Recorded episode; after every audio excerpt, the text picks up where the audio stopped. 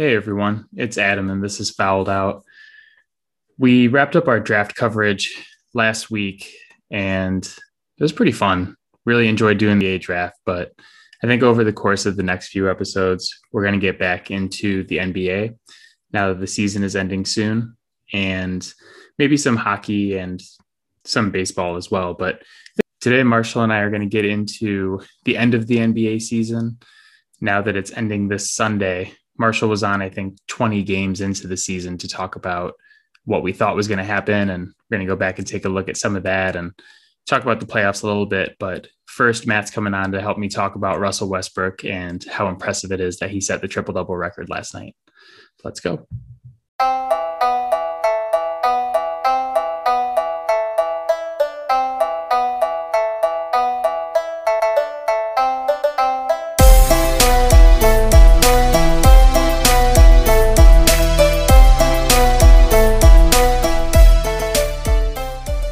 Right, Matt is here. We will. I know the people are clamoring for more Marshall, so uh, we won't take up too much of your time, Matt. But Marshall, Marshall, Marshall. That's that's all the people want. But Matt and I wanted to jump on real quick before I get to that because Russell Westbrook set the record for most career triple doubles last night by recording his 182nd career triple double, breaking Oscar Robertson's record of 181s. 181s, 181. None of this matters. And yeah, so that's that's why we wanted to talk about this is because when we were younger, triple doubles were a huge deal. Like when Jason Kidd was playing and even before our time when Magic Johnson was playing, triple doubles were such a big thing. And it was something that was celebrated league wide and in the media when any whenever anybody recorded a triple double and they always mattered until Russell Westbrook started averaging them. And then it became something that was more commonplace. And it definitely is more commonplace now because there's so many players in the league who have these diverse skill sets that lend themselves to recording more stats in different categories. Like, I think the record for most players to have a triple double on the same day has been broken twice this year with I think five and then six or then six and then seven, something like that. But as it's become more commonplace to see players record triple doubles, the importance of them has been diminished in the media and those people who talk about basketball. I know Matt, I think you agree with me, but I just I don't feel like that's right. I feel like it getting a triple double is an accomplishment and the amount of triple doubles that Russell Westbrook has recorded, I think, has kind of diminished the importance and kind of skewed our perception of how difficult it is to record a triple double. Yeah, I mean, I definitely feel like a lot of the people that are kind of poo pooing the triple double because Russell Westbrook has gotten so many of them are also the same people who were just all over Lance Stephenson when he got like eight in a season. So I feel like we're just it's become less cool because we've been overexposed to them. And now we're on to like ultra efficiency. So like Steph is the thing, which don't get me wrong, Steph is easily one of the best players in the league. But like it's not the only way to be an effective player. Yeah, this debate really started in earnest a couple years ago when Russell Westbrook won the MVP because it was up to him and James Harden and Russ had averaged a triple double for the first time in his career and the first time since Oscar Robertson did it a long long time ago. And he won the MVP over James Harden who I forget exactly what Harden's stats were this that season, but they were really good and it, they were really efficient. Was the key. He set like records for efficiency. And Westbrook won the MVP, and it pissed off a lot of people in the advanced stats community. Me and those people don't always get along anyway. We do sometimes, but not always. No. And yeah, so they and a lot of people said that Russ shouldn't have won that MVP and people are still like dying on that hill that that shouldn't have been Russ's MVP. And, you know, we can debate that some other time, but it is like a, it's a feat to do that. And like I said, nobody had averaged a triple double since Oscar Robertson did it a long time ago. For all the great things we hear about Oscar Robertson and all his triple doubles, he only averaged a triple double one time. There's only one season where he did it. This is Russ's fourth season in the last five years, averaging a triple double. And it's just impressive. I mean, so he's at 182 right now and he's 32 years old. And he's going to blow this record out of the water. Like the whatever his number is is going to be something insane when he's done. Like aside from him, there's only four, really three other guys who have 100 career triple doubles right now. And then LeBron's sitting on 99. So like there's probably going to be four four or five total guys who have over 100 triple doubles. And how many do you think Westbrook's going to get to? 200? Like I don't think 250, 260, 270 is out of the question. No, not at the rate he's going. I mean, keep in mind, he has done this in 100 less games than Oscar Robertson did. And you might look at, you know, what he has and generate an average per year but that wouldn't be accurate either because he only had, I want to say it was eight triple doubles in his first six seasons in the league, Russell Westbrook. So that means the remaining 174 of them have come since season seven began, which is an astonishing rate. Like, that is absolutely bonkers. It is really amazing. And I think the first year that he averaged a triple double, he needed like 19 rebounds the last game of the season to get it. And he, he like obviously got it. And his teammates kind of, you know, might have moved out of the way a little bit to let him grab a couple additional rebounds and make sure that he hit that number. But and it, you know, that's that's been a big part of the argument against him is that he like pads his stats and that the whole team in Oklahoma City after Durant left was basically built around letting Russell Westbrook get triple doubles. But like guys in the NBA who are trying to make their paychecks are not just going to let a guy get triple doubles on a team. Like the, the rest of the guys on Oklahoma City are not standing around. And I know he's not there anymore, but this is where it started. They were not all just standing around letting him get triple doubles just because someone told them to. Like, I think it's a big sign of respect to like for Steven Adams to move out of the way and let Russ grab a couple extra rebounds to make sure that he hits his numbers. I think it's kind of a cool thing. Like he's he's obviously a good locker room guy, and the people on that team obviously respected him enough to let him pursue this. And I mean, let's be real about it. It wasn't like a significant number percentage of his rebounds where that was the case probably well under 5% of his rebounds was that probably the case. Because at the end of the day they got to put food on their tables. They're all playing for a, another contract every single one of them. So let's go back to Steven Adams. The Steven Adams numbers significantly take a dip because he just keeps letting Russell Westbrook take his rebounds, he's not going to get paid when his contract's up. So why would they significant these players significantly hurt their potential future earnings just so that Westbrook could average a triple double? A few here and there, sure.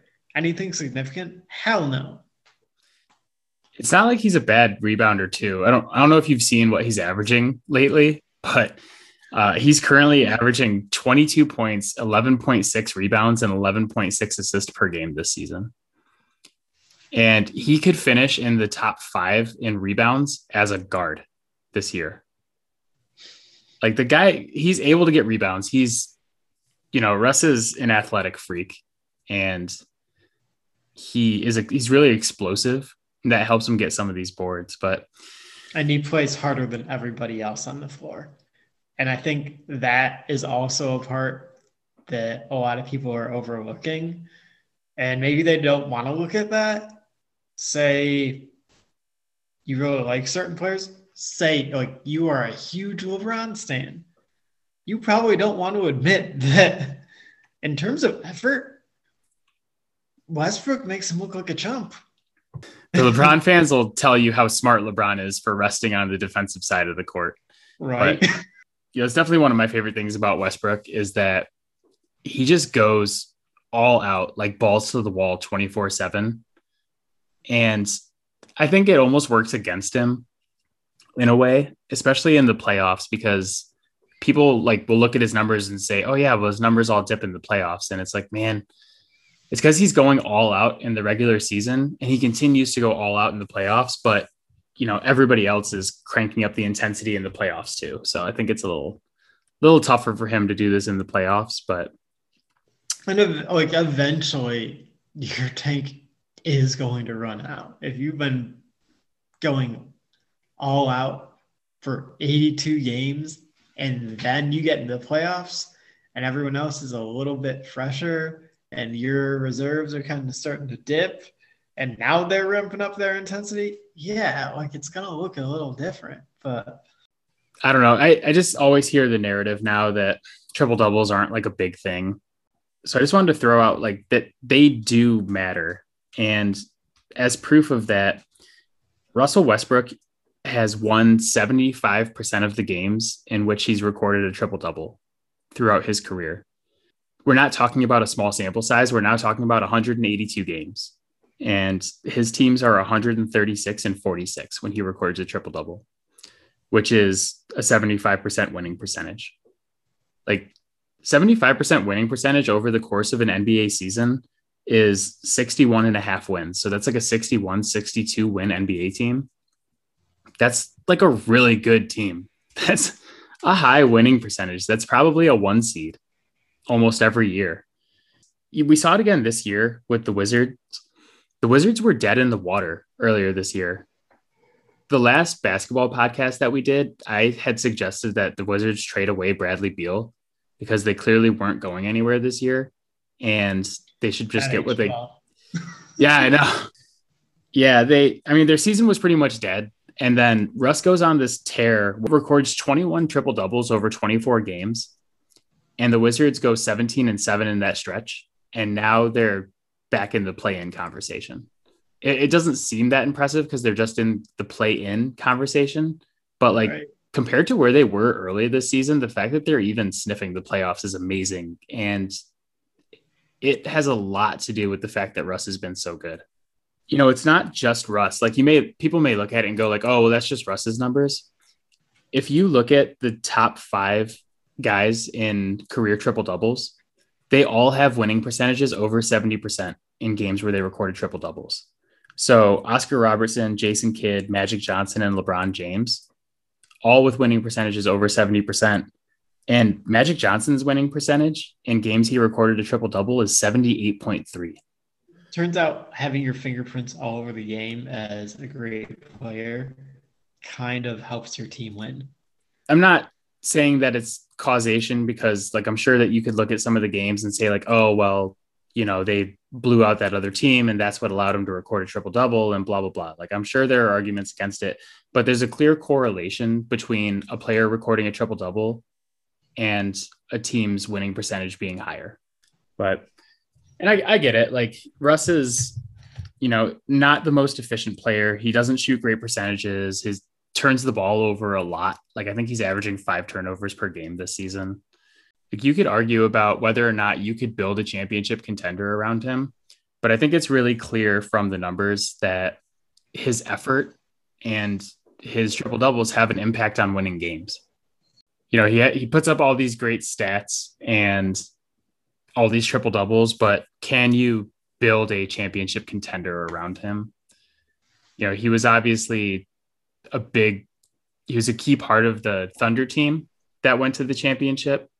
And he was a huge part of that team that should have won the championship when they blew the 3 1 lead to the Warriors. But, you know, if, can he be the best player on a championship team? I think might be questionable. but you know what he what he's doing is still really impressive and obviously affects winning, especially in the regular season.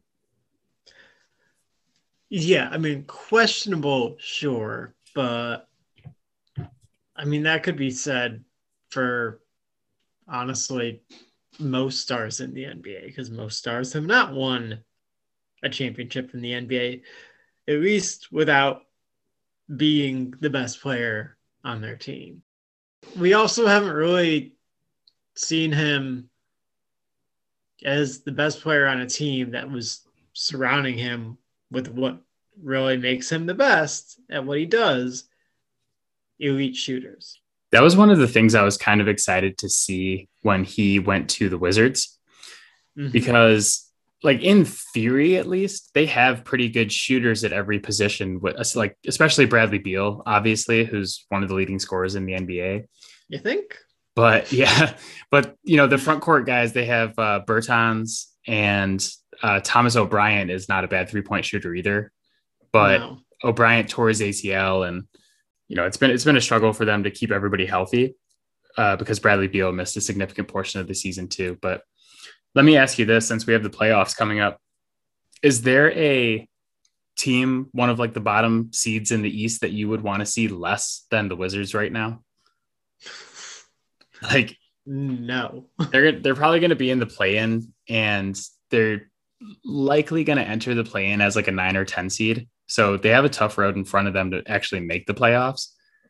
But if they make it as the eight seed, like that's probably the worst eight seed that you can get right now uh, especially after the news of Jaylen Brown having season ending wrist surgery yesterday. So, you know, the Celtics are without Brown. And then you have, I mean, I guess the Hornets are a little scary with LaMelo and some of those guys too. But like the combination of Russell Westbrook and Bradley Beal, like I don't want to see that in the first round of the playoffs because you may win, but like Westbrook's going to take it out of you, man. He's, he's going to go all out. Yeah. And you're talking about a sport where like, any game, one player can take over and win that game for a team. And they have two of them. like that is not a combination you want to face in a play-in scenario. And yeah, they're probably going to enter as like 9 or 10. But also they started the season pretty rough record-wise. It was they were like in the running for the number one pick for a little bit. Imagine where they would be if they didn't start off that rough. Like they're legitimately a team that's they're gonna make you work to beat them at the very least. So that's that's what we got on Westbrook. Don't let those advanced stat nerds tell you that triple doubles don't matter because they do. They yeah, absolutely go do. out and bash some nerds. Yeah, take that, nerds. So all right, man. Well, thanks for coming on and talking about Russ with me. Matt will be back next week to do a full NBA playoff preview. But for now, I'm going to grab Marshall. We're going to jump into some end of season stuff. So, yeah, next week I'm just going to exclusively talk about Damian Lillard, probably. So, come on next week for Adam's playoff preview and Matt's Damian Lillard sol- soliloquy. Bye, Robin. See you, bud.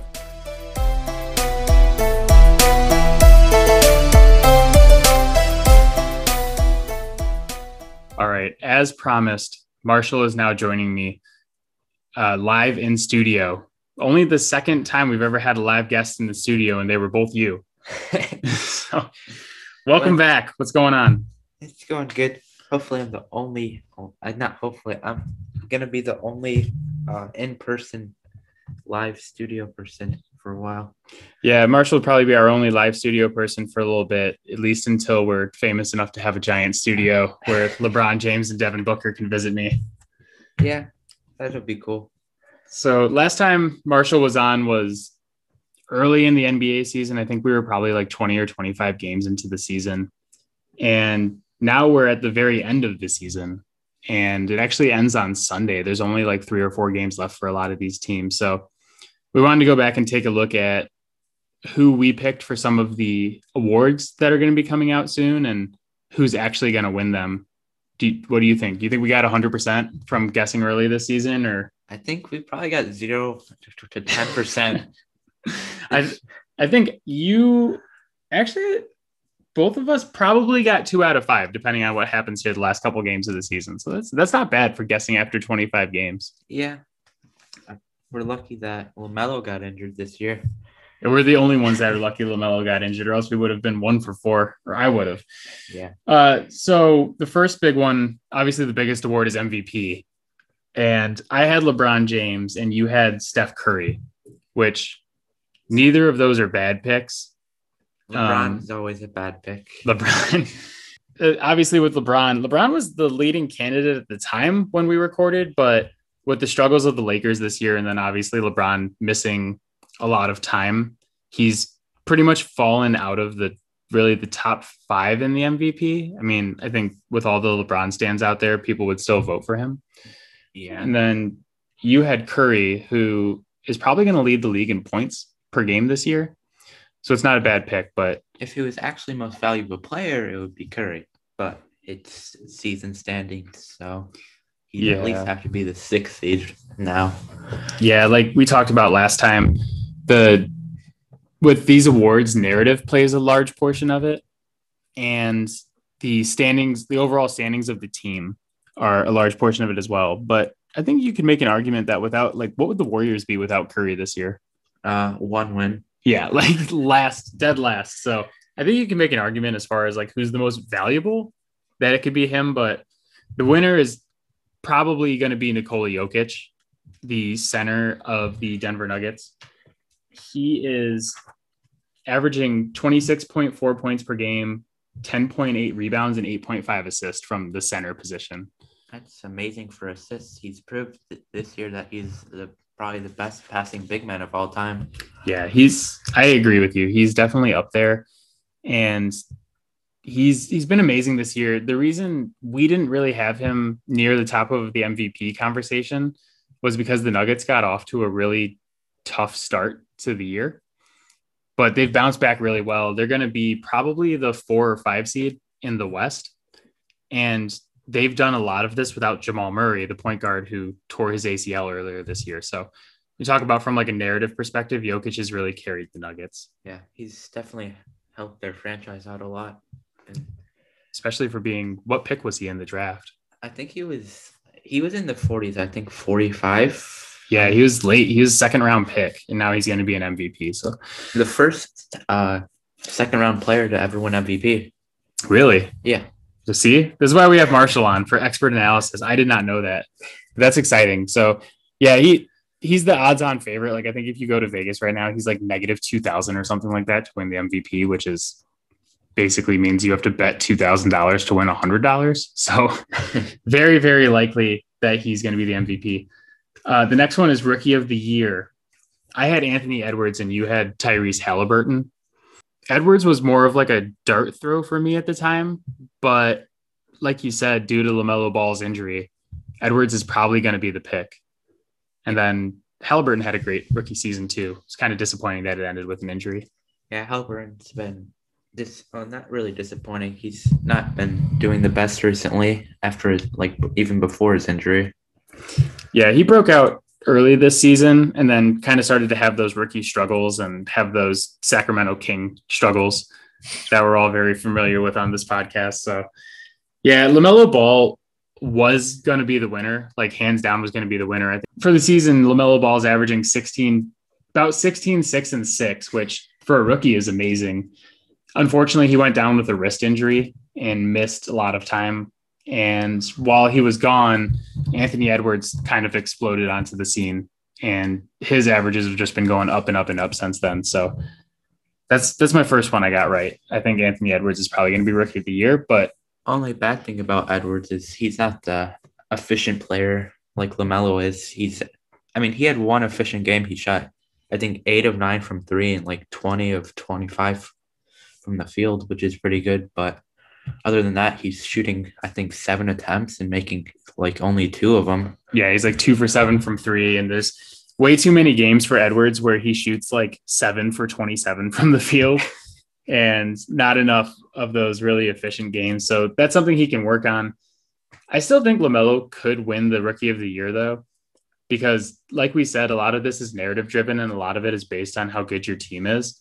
And the Hornets are in the eight seed right now in the East, and they're probably going to be in the play in. And Minnesota, Anthony Edwards' team is like one of the worst teams in the league.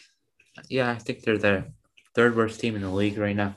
But if it's all based on uh, standings, we could give it to Tyrese Maxey with his eight points per game. Yeah, I mean, he was. He they were saying he's not going to be a rotational player for long. He's he's probably going to be a starter in Philly eventually, but he had a breakout like month or something, which was really good. But I think he's the only high seed player who's actually good yeah, for a rookie. good signs for him too. Usually those rookies are on pretty bad team. They get drafted by pretty bad teams, so it's pretty tough to even make the playoffs as a rookie when you're the best player. Like when LeBron James was a rookie, the Cavaliers did not make the playoffs, and that was actually an argument against him for rookie of the year, even though he ended up winning it. So, uh, next one is defensive player of the year. This is the only one we both got right. We both had Rudy Gobert, and I don't think we both got it right. I you don't think so? I think it's gonna be Ben Simmons. Ooh, Ben Simmons has been like amazing on defense, uh, and he has the number one ranking on like the NBA app. Okay. Which so, I think he makes a really good case with he Philly's defense out a lot. Yeah, the tough thing for Ben Simmons is that he missed some time this year as well. And from a narrative perspective, Rudy Gobert, you know, Donovan Mitchell's missed a significant amount of time with the Jazz. And Rudy Gobert has probably been their best player, and they've continued to stay in the one seed in the West. But I mean, as far as team success goes, those two teams are neck and neck. Utah is number one in the league, but I think Philly's number three now, Uh, yeah, they're not that far behind. they're one game behind Phoenix. I'm pretty sure. Yeah. So Vegas has Gobert as the odds on favorite to win Defensive Player of the Year. But I mean, Marshall's right. Ben Simmons is the best wing defender in the league, and there's a chance that he could win it as well. So I guess we'll see if we both got that one right. Yeah, we'll see. Su- oh, not Sunday, but next week probably. Yeah, sometimes. Sometimes these awards don't come out until way after the season's over. Like we all forgot about it, and then the NBA pops up and goes, uh, "Jokic won the MVP," and we're all like, "Great, we just watched. We just got done watching the finals. Who cares?" No, so they. So we'll see about Gobert versus Simmons. Um, it wouldn't be the first time that Ben Simmons has had a uh, award rivalry with a member of the Jazz. So see how that turns out. For coach of the year, I had the Utah Jazz's head coach Quin Snyder. You had the Suns head coach Monty Williams, and Vegas has Monty Williams as the favorite right now. So why'd you pick Williams? Just because I'm a huge Suns fan, and they've made they went from a ten or eleven year playoff drought to the two seed, second best team in the league, not even just in the West. Yeah, it was a good call. I think at the time that we recorded the last podcast, the Utah Jazz were in first in the West, and they still are, which is very impressive and great job by Quin Snyder. But they were a perennial playoff team before that with Donovan Mitchell and Rudy Gobert. They were just usually like between the four and the six seed. So jumping from being the four to the six seed to being the one seed is great. But like Marshall said, Phoenix hadn't made the playoffs in how many years? 10 years? 10 or 11, one of those two. the second longest drought, I think, second longest active drought. And now they're going to be the two seed, and they're also the second best team in the league record wise. So, how the playoffs will turn out for the Suns, It's amazing. Is- they will either have to versus LeBron and Anthony Davis or Steph Curry. yeah, the Suns are looking at playing whoever wins the Yeah, play-in game.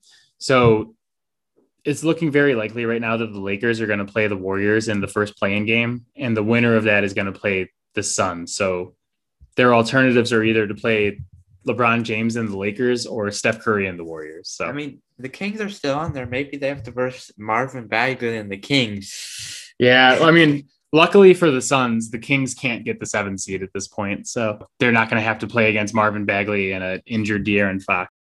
So it looks like you're going to be right on that one with Monty Williams winning it, and you know, by all accounts, well deserved by Monty Williams. He's beloved in the league, back dating back to his days in New Orleans. He's a really, really popular coach amongst the players and front offices. So good, that's great for him.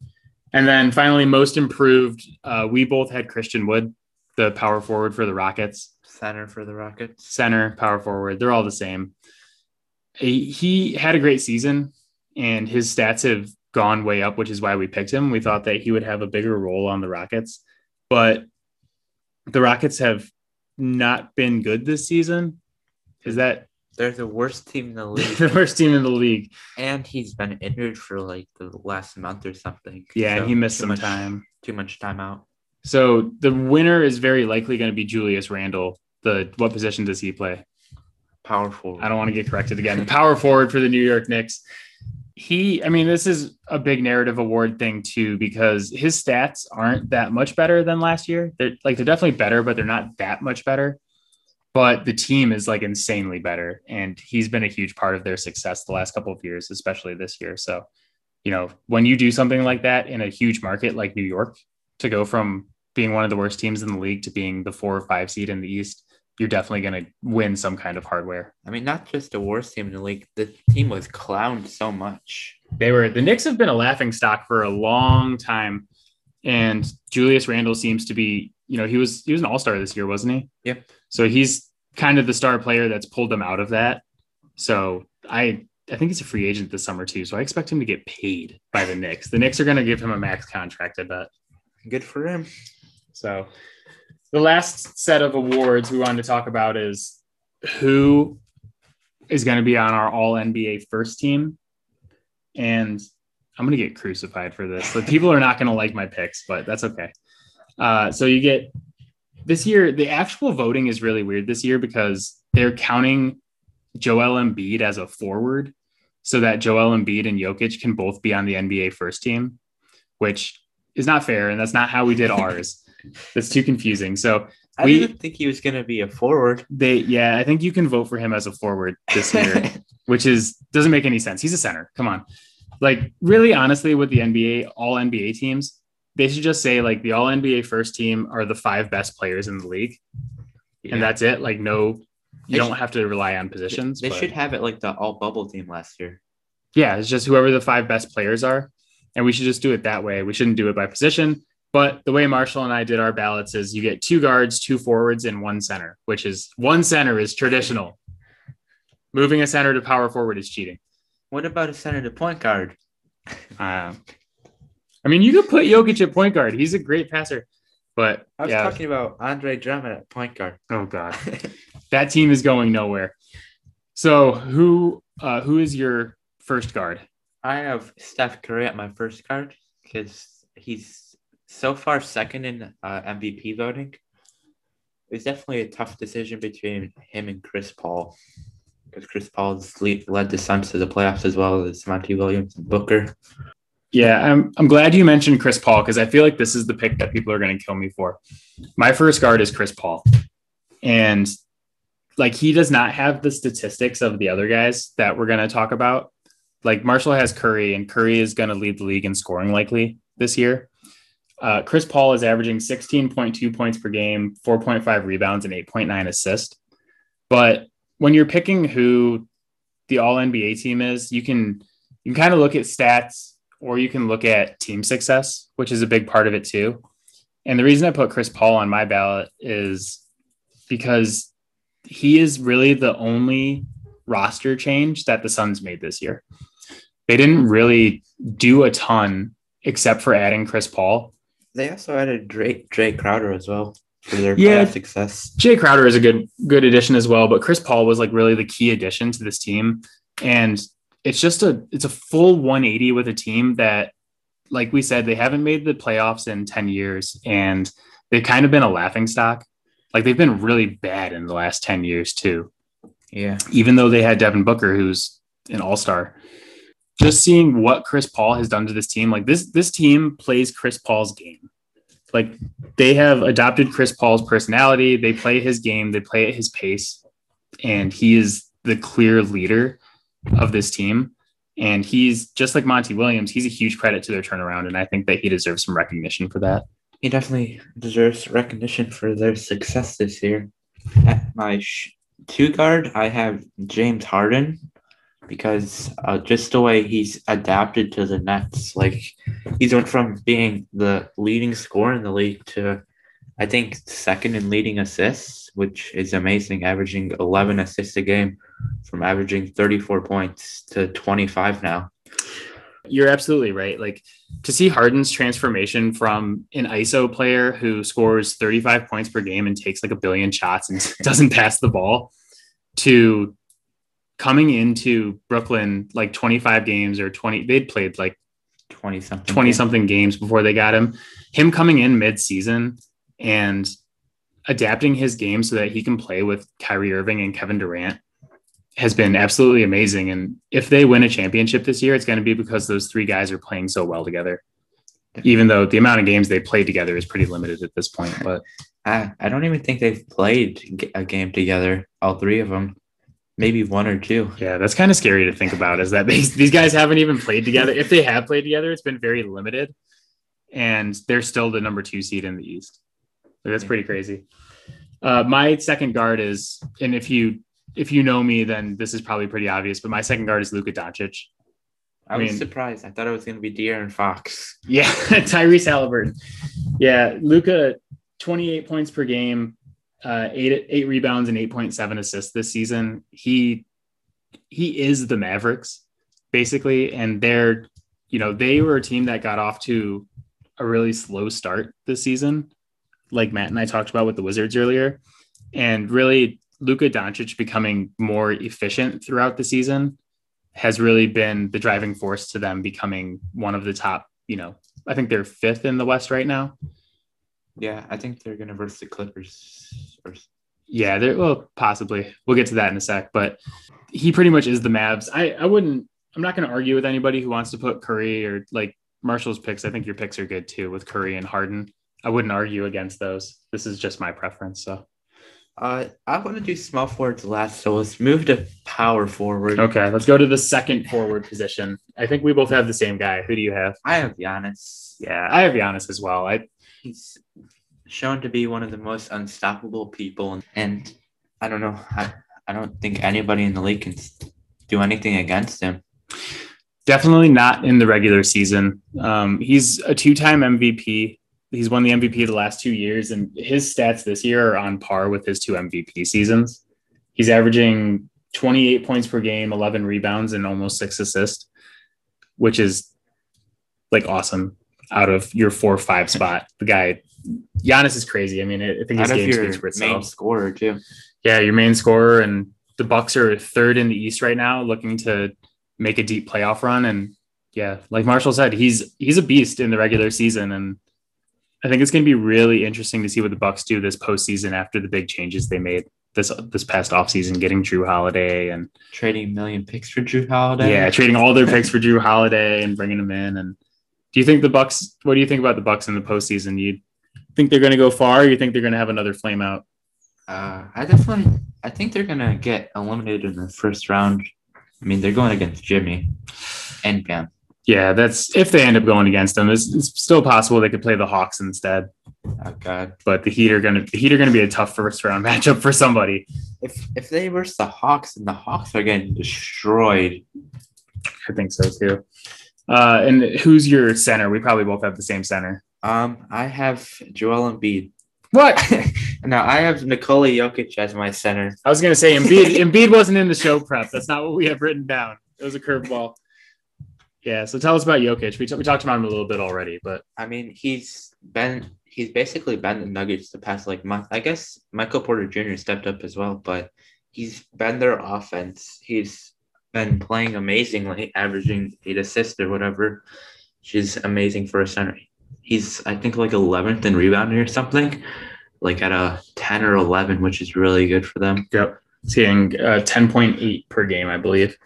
About 26, 11, and 8.5 for Jokic this season. Like 8.5 assists out of a center is insane. I mean, last year he wasn't even averaging averaging 20 points. He was averaging like 19.7 and now he's averaging 26, which is a pretty big step up. Yeah, he was on the most improved list as well. Like if you look at that, he's he could win most improved.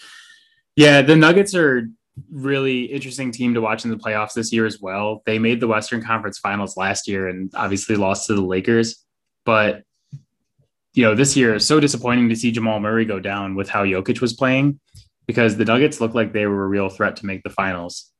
And it's kind of a bummer they don't have Murray. But I mean, I think they they are still a threat with how well Jokic has been playing. Like he's he's been pretty unstoppable this season. So see what happens with them. And then what about the uh the other forward spot? We got to go back to that because Uh, you go Trouble. first. so this was this spot was the hardest one to pick for me. I I struggled with like Chris Paul over Curry, but when I was looking at like small forwards or like the quote unquote second forward, I struggled a lot and I thought about putting Julius Randle on here and ultimately decided to go with Kawhi Leonard. Really, it's just just because Kawhi is just doing Kawhi things this season. He 25 points per game, 6.5 rebounds, five assists, just kind of in line with Kawhi numbers. You know, he doesn't always go all out during the regular season, but the Clippers are having another really successful year and he's at the center of that again. How they play in the playoffs, we'll we'll see because you know, you and I talked about this last time, I think, is that the Clippers are kind of the same team they were last year. I mean, they got rid of Lou Williams and added Serge Ibaka and Rajon Rondo. I mean, they also have DeMarcus Cousins as well. Yeah, so we'll, we'll see if that has an impact for them in the playoffs this year. But you know, they I think team success obviously is one of the things I look for in voting for these guys or picking who I would have on my ballot. And the Clippers have had another successful season, so I ended up going with him. At my small forward position, I have Zion Williamson. Yeah, I love Zion. Uh, He's just, I mean, he was an all star starter this year. He's made a huge jump. I mean, not a huge jump, but like he's, I mean, I don't know how good the Pelicans are doing, but he's basically their main success. He is basically unstoppable. He's been an absolute monster this season. He's averaging 27 points, uh, 7.2 rebounds, and almost four assists while shooting 61% from the floor. Jeez. Like he's he's been an absolute bully this season. He's so much fun to watch. Yeah, the Pelicans are fighting for a play-in spot right now with the Spurs. And it's like, man, I really hope that they get it because I don't want to watch the Spurs versus the Grizzlies. Give me Zion versus Ja Morant. Come on in the play-in game. You guys want ratings? Do not let the Spurs be in that play-in game because that's Spurs are boring. I like I really like DeJounte Murray, but the Spurs are a boring team overall.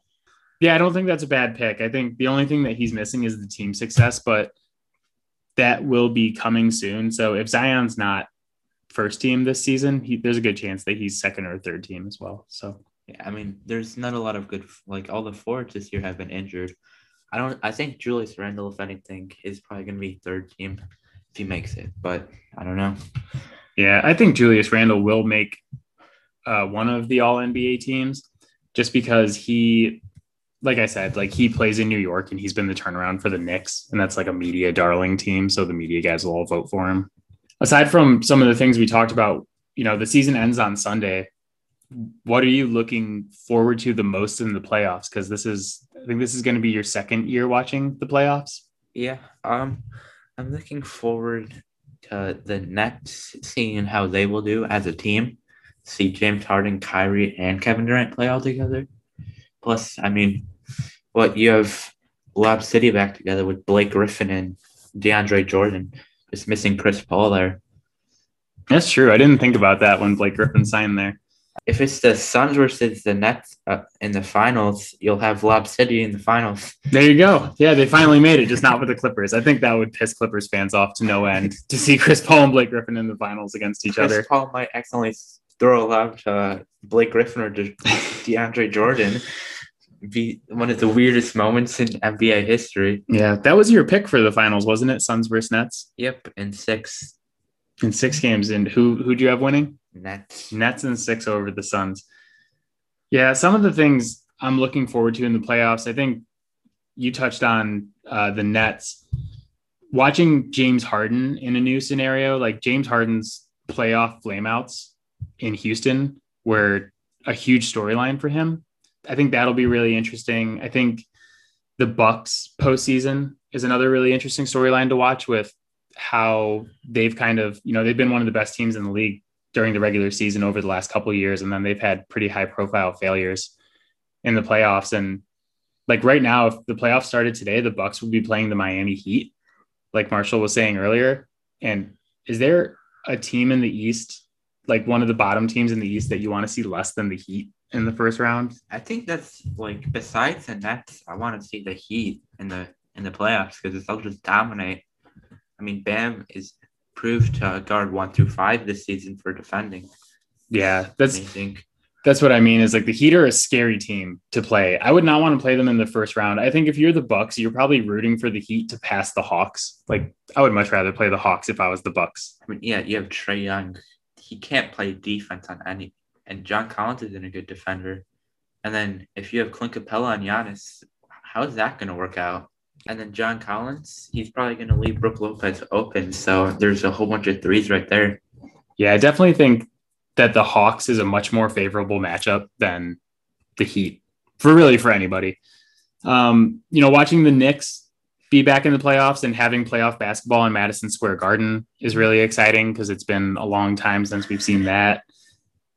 The I think the play-in is going to be interesting. Um, and then really in the West, I think the most interesting thing to watch is that you have a lot of small market teams in good positions to make a run. Like we talked about the Jazz, you have the Jazz, the Suns, the Nuggets, and the Trailblazers are four of the top six seeds. Whoever the Clippers versus is going to be an amazing matchup. Like Clippers versus Nuggets, rematch of the second, uh, third round. I'm pretty sure last year. Uh, Clippers versus Mavs. The Clippers tried to injure Luka Doncic last year, and Clippers versus Blazers. You have Dame versus Paul George again after that insane buzzer beater that he hit over him. It's definitely going to be an interesting playoffs this year. Yeah, so there's the Clippers are in the three seed right now, and there's really three options of who they could play because there's three teams all within a game of each other. Like Marshall said, they could play the Mavericks, who are currently in the fifth seed, but they're only a half game ahead of Portland. And you may, you know, for those of you who don't remember, the Mavericks and the Clippers played in the first round last year, and there was a lot of like chicanery going on around Luka, people purposely stepping on his ankles and pushing him out of bounds. And so that's interesting. Uh, Portland is currently in the sixth seed, and there's a lot of drama between Paul George and Damian Lillard uh, to the point where I think did they Damian Lillard get in a fight with Paul George's uh, sister on Twitter last year? I, I don't remember that. I mean, something like that, something crazy. Also, the Lakers are, I think, only one and a half games behind Yep. the Blazers, and everybody wanted to see that matchup last year. Yeah, we may Kawhi finally. versus LeBron. Yeah, we could finally get the Battle of LA matchup. Do you you feel like I feel like it wouldn't be as exciting this year? Like it was really hyped up last year, and we all thought we were going to get it in the Western Conference Finals. Getting it as like a first round matchup this year, I feel like it's really like anticlimactic to everything that I mean, it's gonna be more stressful. It's the first round. Like you're gonna get really get eliminated by your same city team. yeah, Like that's pretty embarrassing. yeah. The the Clippers are a really interesting team to watch in the playoffs this year because they made some really high profile moves going into last season with the idea of like we're going to win a championship right now and Kawhi has an opt out in his contract after this season. Oh God. If they lose in the first round and you have two embarrassing you have two years in a row of like embarrassing losses, there's a chance that he could leave and that everything the Clippers did to get those guys to come to uh, their side of LA could be just to have Paul George for the next five years. And like Kawhi could leave them high and dry. And so the Clippers, like if they don't have a deep run, I think the worse the Clippers run is, the higher the chances are that Kawhi opts out. Definitely. I So mean, you could see Kawhi go to the Lakers for some crazy reason. that would be insane. it's like it doesn't work out with the Clippers, so he just goes, "Oh, you know what? I'm going to go to the Lakers and win championship." I get to stay in the same house. Yeah, that's true. Uh, yeah, I don't know where he would go really next season, but it, it's just something to keep an eye on. I think that if you're the Clippers, you're probably rooting to play against the Trailblazers because you have like some big wing guys that you can put on Dame. You could guard him with Paul George and Kawhi Leonard. And I think that's probably your best matchup. You could say the same about Luka, but Luka's a pretty big guy. So a little bit harder there. And the Mavericks gave them a tough time in the first round last year. That game, that se- that series went to six games. Yeah. So you probably don't want to see them. And you definitely, whoever you are in the West, you definitely don't want to see the Lakers in the first round. Like that really sucks that either the Jazz or the Suns are probably going to have to play the Lakers in the first round. Yeah, that's definitely terrible for them. Yeah. So we'll, I mean, we'll see what LeBron can do. Uh, obviously, LeBron and Davis may not be 100%. So that's interesting. And then my final thing here is, uh, you know, Steph Curry's had an amazing season, like really dragging this team to being relevant with how many points he's been scoring. And if he gets hot in the first round, he could carry them to an upset. Definitely. He could make this team insane again Yeah. just by himself. Maybe Draymond will finally step up with, for his points. Do it, Draymond. Yeah. So you got any other playoff thoughts or NBA thoughts now that the season's ending? There's, Uh, there's I- not an elimination thing next to the Sacramento Kings name, but it's coming soon. Yeah, I was just about to say the Kings can still make the playoffs with Marvin Bagley. That that's it. It's possible. They have four, I think, four games left, and they're three games back of the number 10 seed. This is like traditional Sacramento Kings is to be bad, but not bad enough to get a good pick. yeah. We're just bad enough to be mediocre forever. I mean, last year the what the Hornets got a good pick and they were like around the same thing the Kings are right now. So maybe you guys can get another LaMelo Ball. Yeah, keep my fingers crossed. But all right, bud. Thanks for coming on. Um, you guys can find the podcast on Spotify, Apple Podcast, Pocket Cast, Overcast, really anywhere you get your podcast. You can follow us on Twitter at Fouled Out Sports, and then I also through my uh, Instagram tag out there, AR Fowler 00 if you want to see cute pictures of my dog. so, Koji's all over Instagram. So appreciate you guys listening. Uh, we will be back next week to do a full NBA playoff preview. And I think that's it. So Bye. you want to say bye to your mom? Say bye, mom. Bye, mom. All right. Bye, mom.